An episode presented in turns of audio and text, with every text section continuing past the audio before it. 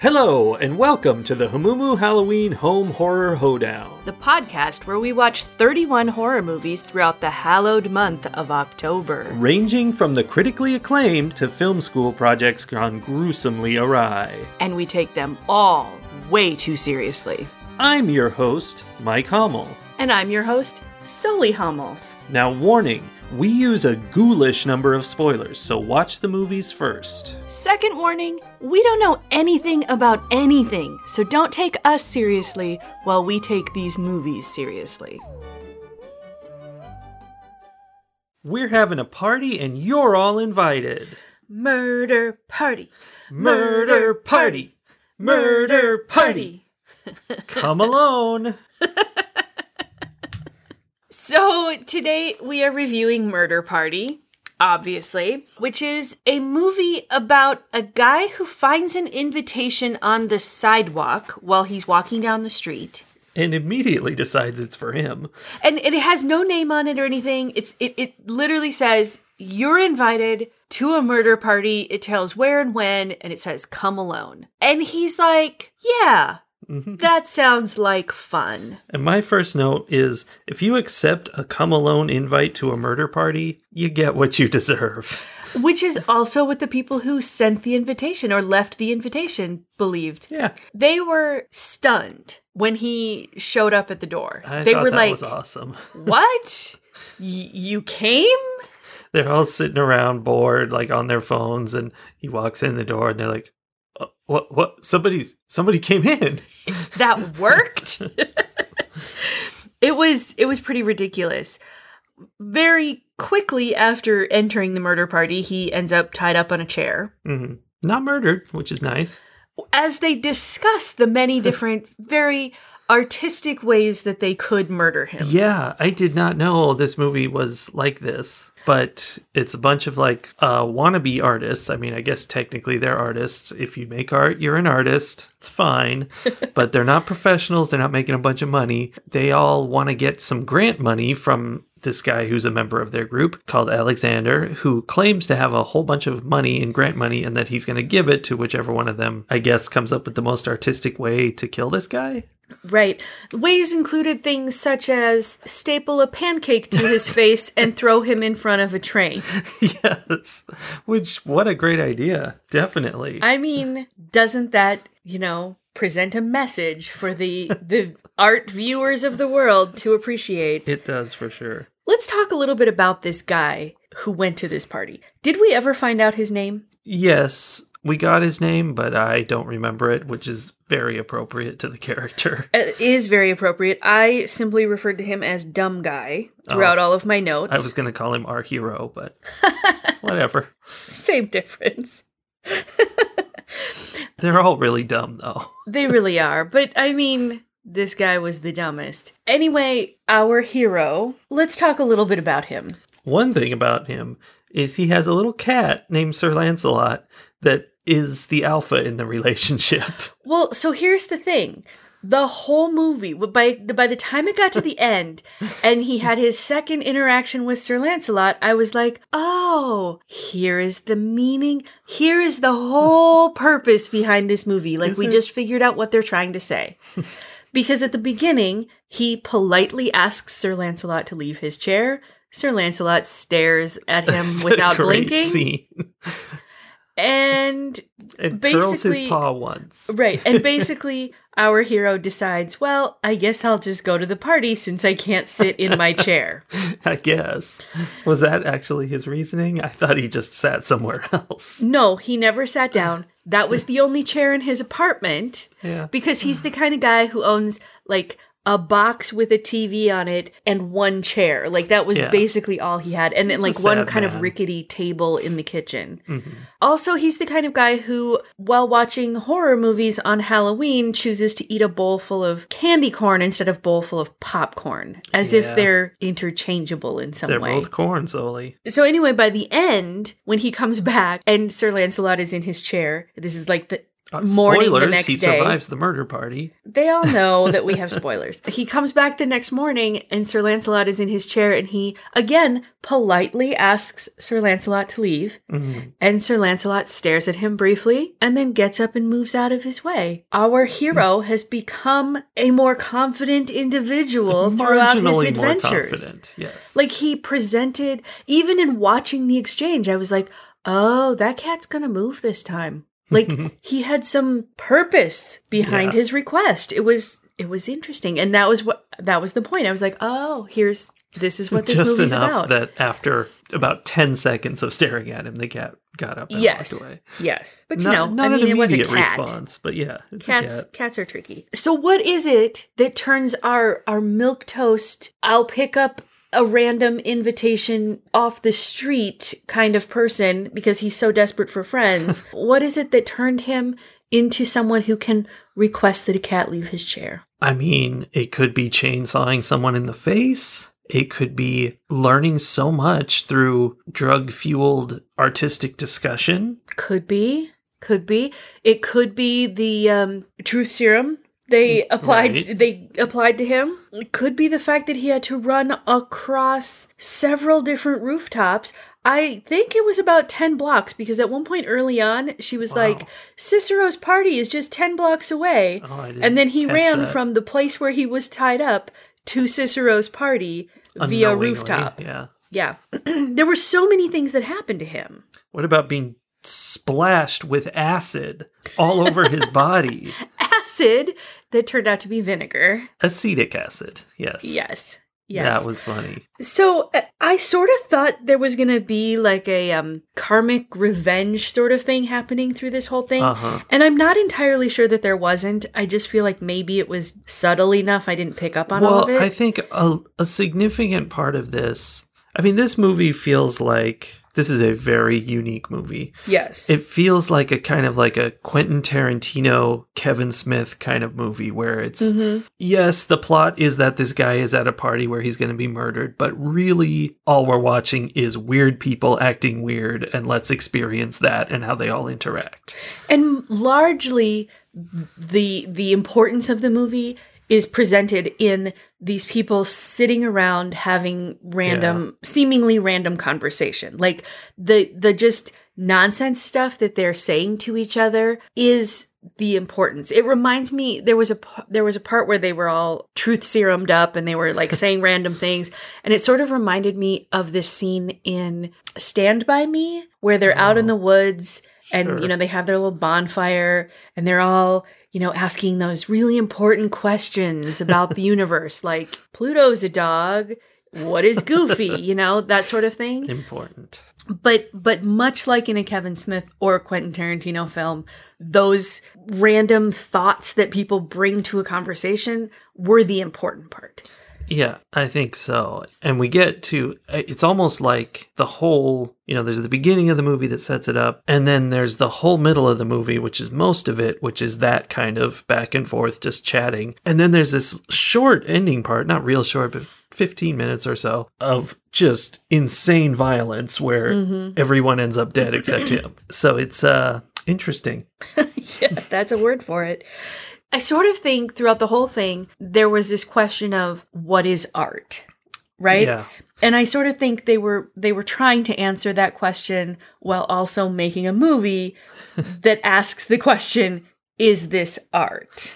Yeah, I was looking at, you know, stuff on IMDb and reviews and stuff, and someone brought up the idea, so I can't claim it for myself, that this movie, which is not super artistic, like it's it's definitely made by artistic people, mm-hmm. but it's lightweight and silly and crazy, is poking fun at pretentious artists, which it clearly is. It's full Yes. of people who think their art is great and they're ridiculous. Not even just these people who have not broken into the art scene and are, you know, are just coming up with ridiculous things, but at the end, Cicero, who's having this cool party, Uh-huh, the big art show. is an artist who is just as like he's recognized he's famous but he is just as full of nonsense as they are Mhm. and he's just as pretentious and ridiculous Yeah, so I mean, is that what this is? Or subversively, is it also an art piece about something, and yeah, it totally is. There, there's something there. Oh yeah, it definitely I think it works on both levels. And I think I think that the guy who did this movie is that kind of person. Like he is someone who uh-huh. is both artistic and recognizes how insufferable artists can so often be because he's the same guy who did uh, Green Room. the Green Room, which we reviewed either last year or the year before, maybe the year before, because I think it was a, Yeah, a written think it was review, written. which we really enjoyed. I don't know, enjoyed is a difficult word for that. It was it was good. We rated it highly It was artistic. It was very artistic and hard to watch. So I mean, I think he he has proven that he can do artistic things. So I believe that there is, you know, I see this as an artistic movie, also making fun of artists. Yes. And speaking of high art, yes. this movie has a lot in common with a movie we watched earlier this month called Anna. And much like that movie, this is made by, I don't know if this is literally a film school project. I kind of think it might not be. It's a little after that. It's basically made by the people who are the characters in this movie, like, you know, artistic young people who got together and decided they were going to make a movie. I don't know, you know, whether for school or for fun or for money or whatever. Wait, do you know this? Are you saying that you you've I read have- this, or are you saying this is your guess based on what it looks like? I have some information, rough info. I know it was Okay. a super, super cheap movie. I couldn't get That actual numbers, me. but it looked like they basically spent 50 bucks total. and They were squatting in that in Yes. that uh, warehouse. Like the people who were acting in it were also, you know, the editors and sound and Mm-hmm. director and everything. So, you know, it's just the same idea. It's this group of people, group of friends getting together and doing this artistic thing. And there's just like a difference there too, but I'm not quite sure what the difference is between this movie and Anna. It's subtle. Is it that this one was good and Anna was terrible? That might be part of it. Yeah. Is it that the people who made this movie had a clue what they were doing, and the people who made Anna did not have a it clue? is interesting to see the difference though, don't you think? I mean, that's the thing. Like, it is possible to make something that people want to see with almost no resources. Yeah. If you have the skill to do it, if you can tell a story. And this tells a story Yes. in a way that you want to watch. And Anna was trying to tell something sort of like a story, but Yeah. I mean, this one was so, it was so bizarre. And like, I mean, you could tell it was the product of somebody really thinking something out versus Anna, where they were like, we've seen horror movies, let's make right, a horror movie like that. Right. And, you know, this movie was somebody's ideas, possibly multiple people, but, you know, getting high and having a discussion. Like they came up with something. I love when when people come up with a thing and this happens in movies or TV shows or you know any kind of storytelling medium books it happens in a lot where the writer comes up with something that's so relatable like a line or something that's so relatable like you you hear it and you're like absolutely like everybody it just uh-huh. resonates like that is the truth and yet is also something that no one else has ever put Yeah. in a story like that. Like, I can't think of an example, but that ability to see real life and, and the commonplace and point it out in a way that everybody else is like, oh, yeah, why didn't I notice that? Or at Yeah. least that's how I feel. I'm like, that's absolutely 100% true. And I can't believe I've never had that thought before. There were definitely times in their conversations in this movie where that happened. Yeah. They were, they were putting all their little ideas in there. And somehow that's so different from people who are telling a commonplace story with you know, this is where cliches coming come from is that it's something that everybody will recognize, but it's Yeah. because everybody's already had that thought. Yeah. And we've seen it a hundred times before from other people. Right. I don't know. That is one of those skills I'm envious of. Like when I come up with figurative language in my own writing, I know that I tend to fall on the cliche side. Sure.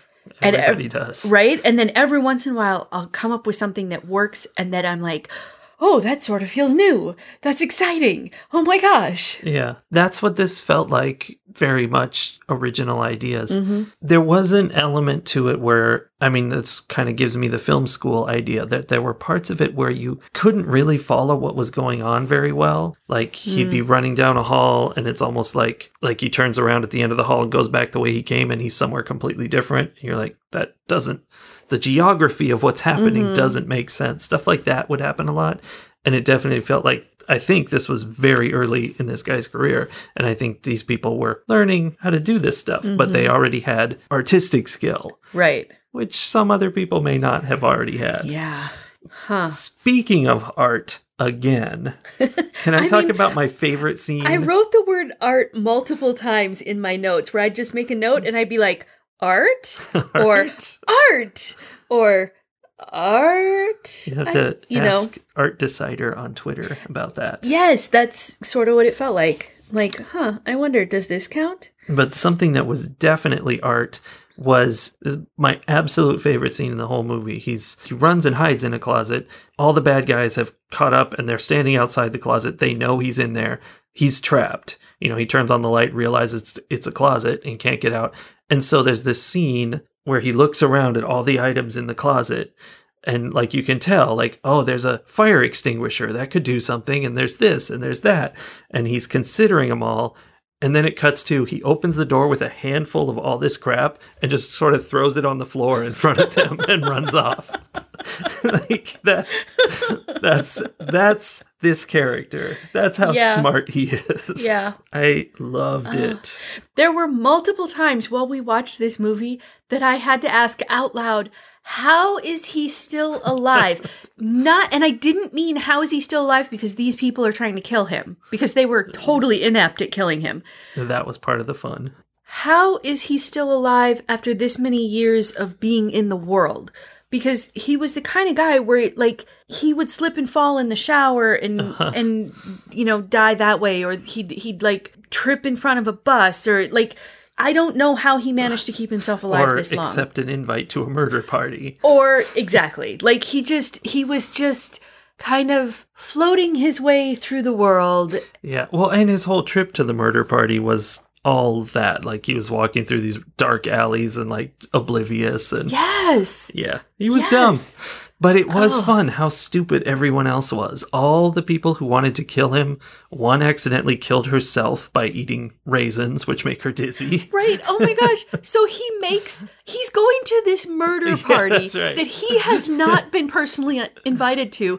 He goes home and makes a pumpkin bread out of his pumpkin that was on the front step that somebody smashed. So he turned it into pumpkin bread with do. raisins in it. And yeah, one of the girls, she's like, "No, it's okay. I'm allergic, but I just get a little bit dizzy." And then she falls off the chair and smashes her head on something. Yeah. Oh, like that's that is exactly how this whole movie went.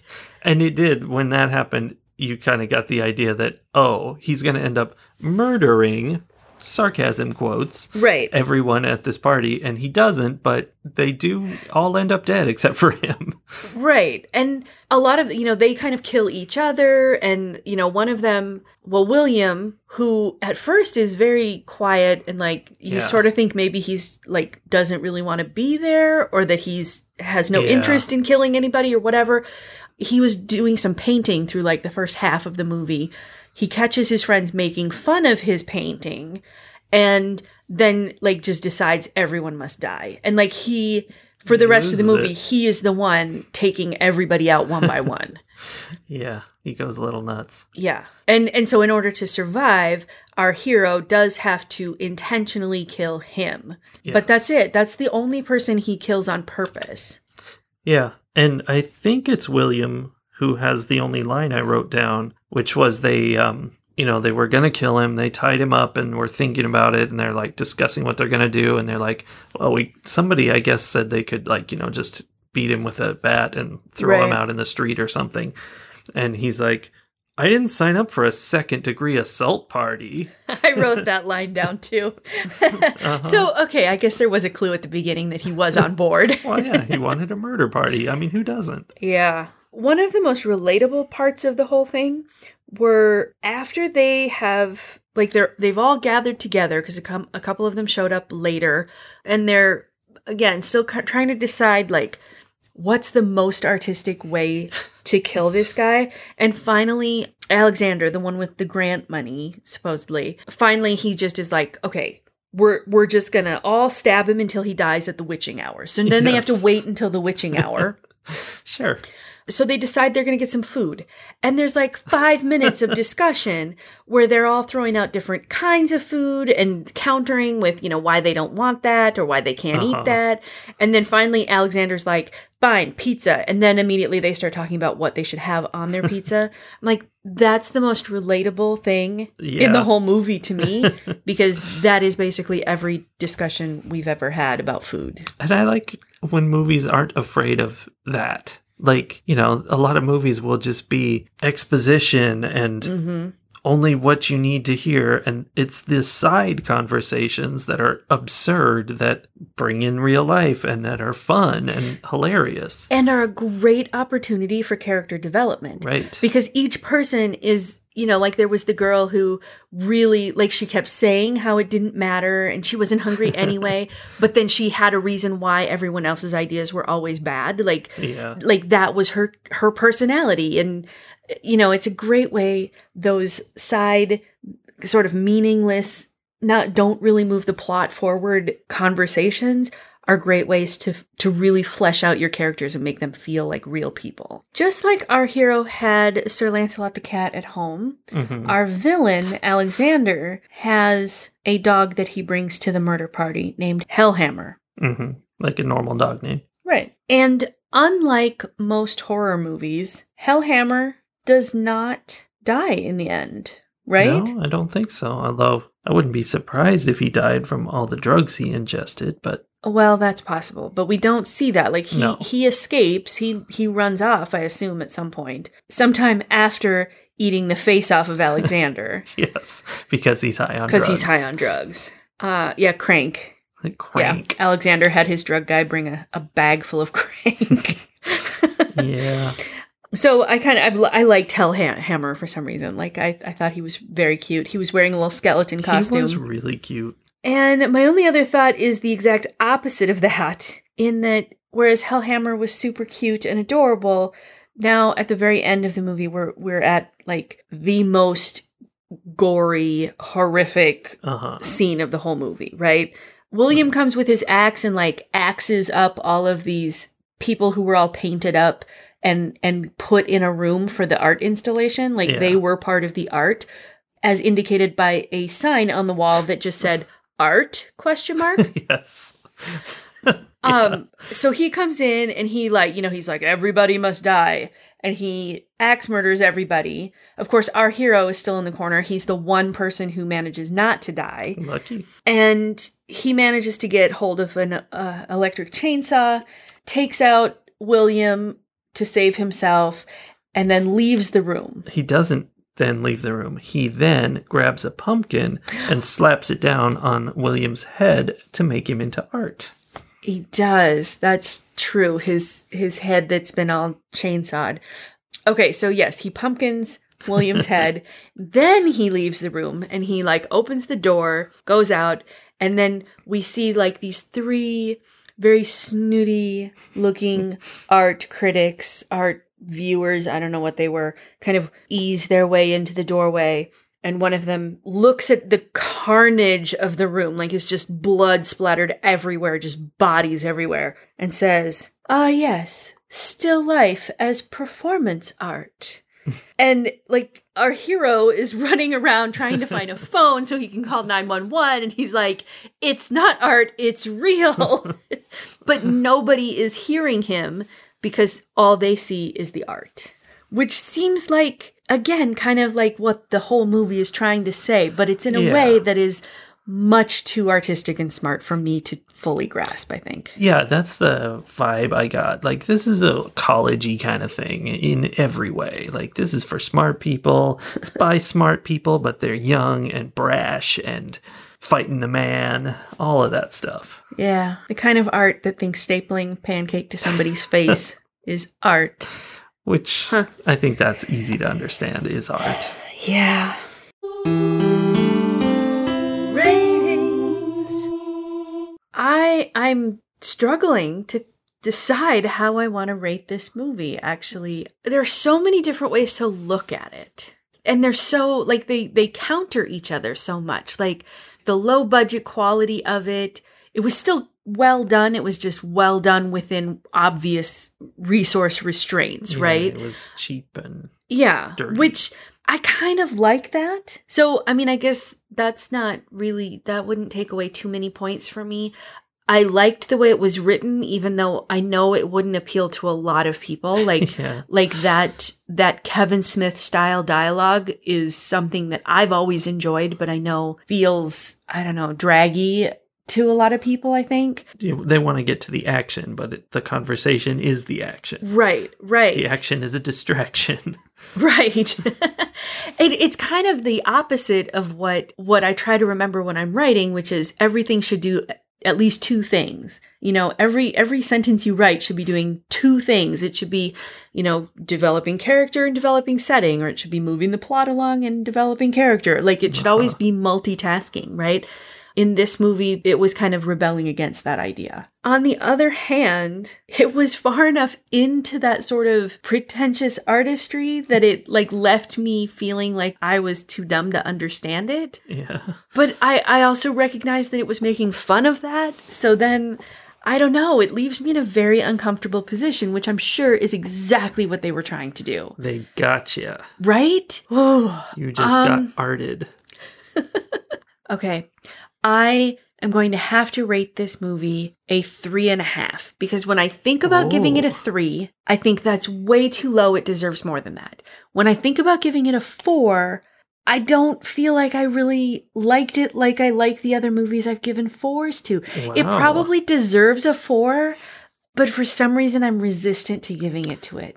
I have heard recently on a podcast I listen to that three and a half is a horrible trash rating, and that any movie that gets it should be burned and never seen again by anyone. So that's a shocking thing to hear, but okay. I feel like those were not the exact words that I I, used. I'll have to go back and listen to the podcast again. We'll see. I I am gonna give it a three and a half, and I I am sorry, dear dear listeners, but I don't even really have a good reason for a three and a half. It's just the only number I can think of that doesn't make me feel like I'm picking the wrong number. So Huh. I don't know. I don't know. I've never had this much trouble scoring a movie before. I understand that. I've Ah. never seen a movie like this before. So, okay, so I'm doing three and a half pink panty droppers out of five. and that's it. I do think people should watch it. Okay. Are you done now? I think so. I enjoyed this movie a lot. It was tons of fun, but like you said, it was not perfect. It was, I want to say poorly made, but it wasn't poorly made. It was just not super well crafted. Just, you know, it was rough edged art, is what it Mhm. was. And anyway, it was a ton of fun. The only part that really, I think, actually let it down for me in a meaningful way was at the end after all the murdering, there's a really long sequence, maybe five minutes, which basically amounts to, if you boil it down, he walks home and gets to his cat for the final cat scene. and that's a long time of just sort of padding it out. Like there's not anything there. It's supposed to, you know, be kind of giving you the mood of it, but that felt really unnecessary and long. And we could have just even jumped straight to the cat meeting for that. But that's the only part that actually bothered me, and a lot of other parts were really primo stuff. So for me, this movie is going to get four and a half pink panty droppers out of five. Okay. Yeah. You know what? What? I think I have to change my score. Are you just going to copy me? Is that the plan? No, I was looking at my notes while you were doing your rating, and there's so many things I loved about it. He, you know, rides the conveyor belt up to escape and then switches it when when William starts to ride the conveyor up to chase him and switches it so it goes backwards. Yeah. That was awesome. What other things did I know that I see? Like as he's escaping from this guy, his watch beeps to remind him to take his meds, and he does. He Well- stops to take his meds. And even just the way he was hiding when his watch beeped, he Oh. was just laying in that just ditch. like right, he just like gets right up close to an edge and like lays down flat. Like he really tries to squeeze himself oh, small. and it would have worked if not for his watch. yeah. And just so many little things throughout the whole movie that were just too much fun. Like, just too much fun. So, I am going to change mine from three and a half to four pink panty droppers out of five. Well, I can't complain about that. So, okay, Thanks. I'll allow it. Oh, yeah, I this was quite the movie. Well, hopefully tomorrow we will have an easier time with our movie and we will figure it out like that. Yeah. And one note for anybody who's listening to this and thinking, "Oh, maybe I should watch that. It sounds like a movie I could handle." Hmm. like you don't. You you It's you gory. don't. It's like one of the guys is wearing a, a werewolf mask Oh, yeah. and it starts on fire because he tries to light a cigarette with a mask on his face, a furry mask on his face, and his like skin all gets burned off and the mask sort of gets burned into him and it's it's terrible. He runs around like that for like half the movie. it's artistic. He It's- becomes a werewolf. Uh, He does. Oh, it's terrible. Yeah, it's pretty gross. All right, we'll be back again tomorrow. Hopefully with something I can actually rate. But hopefully something just as fun.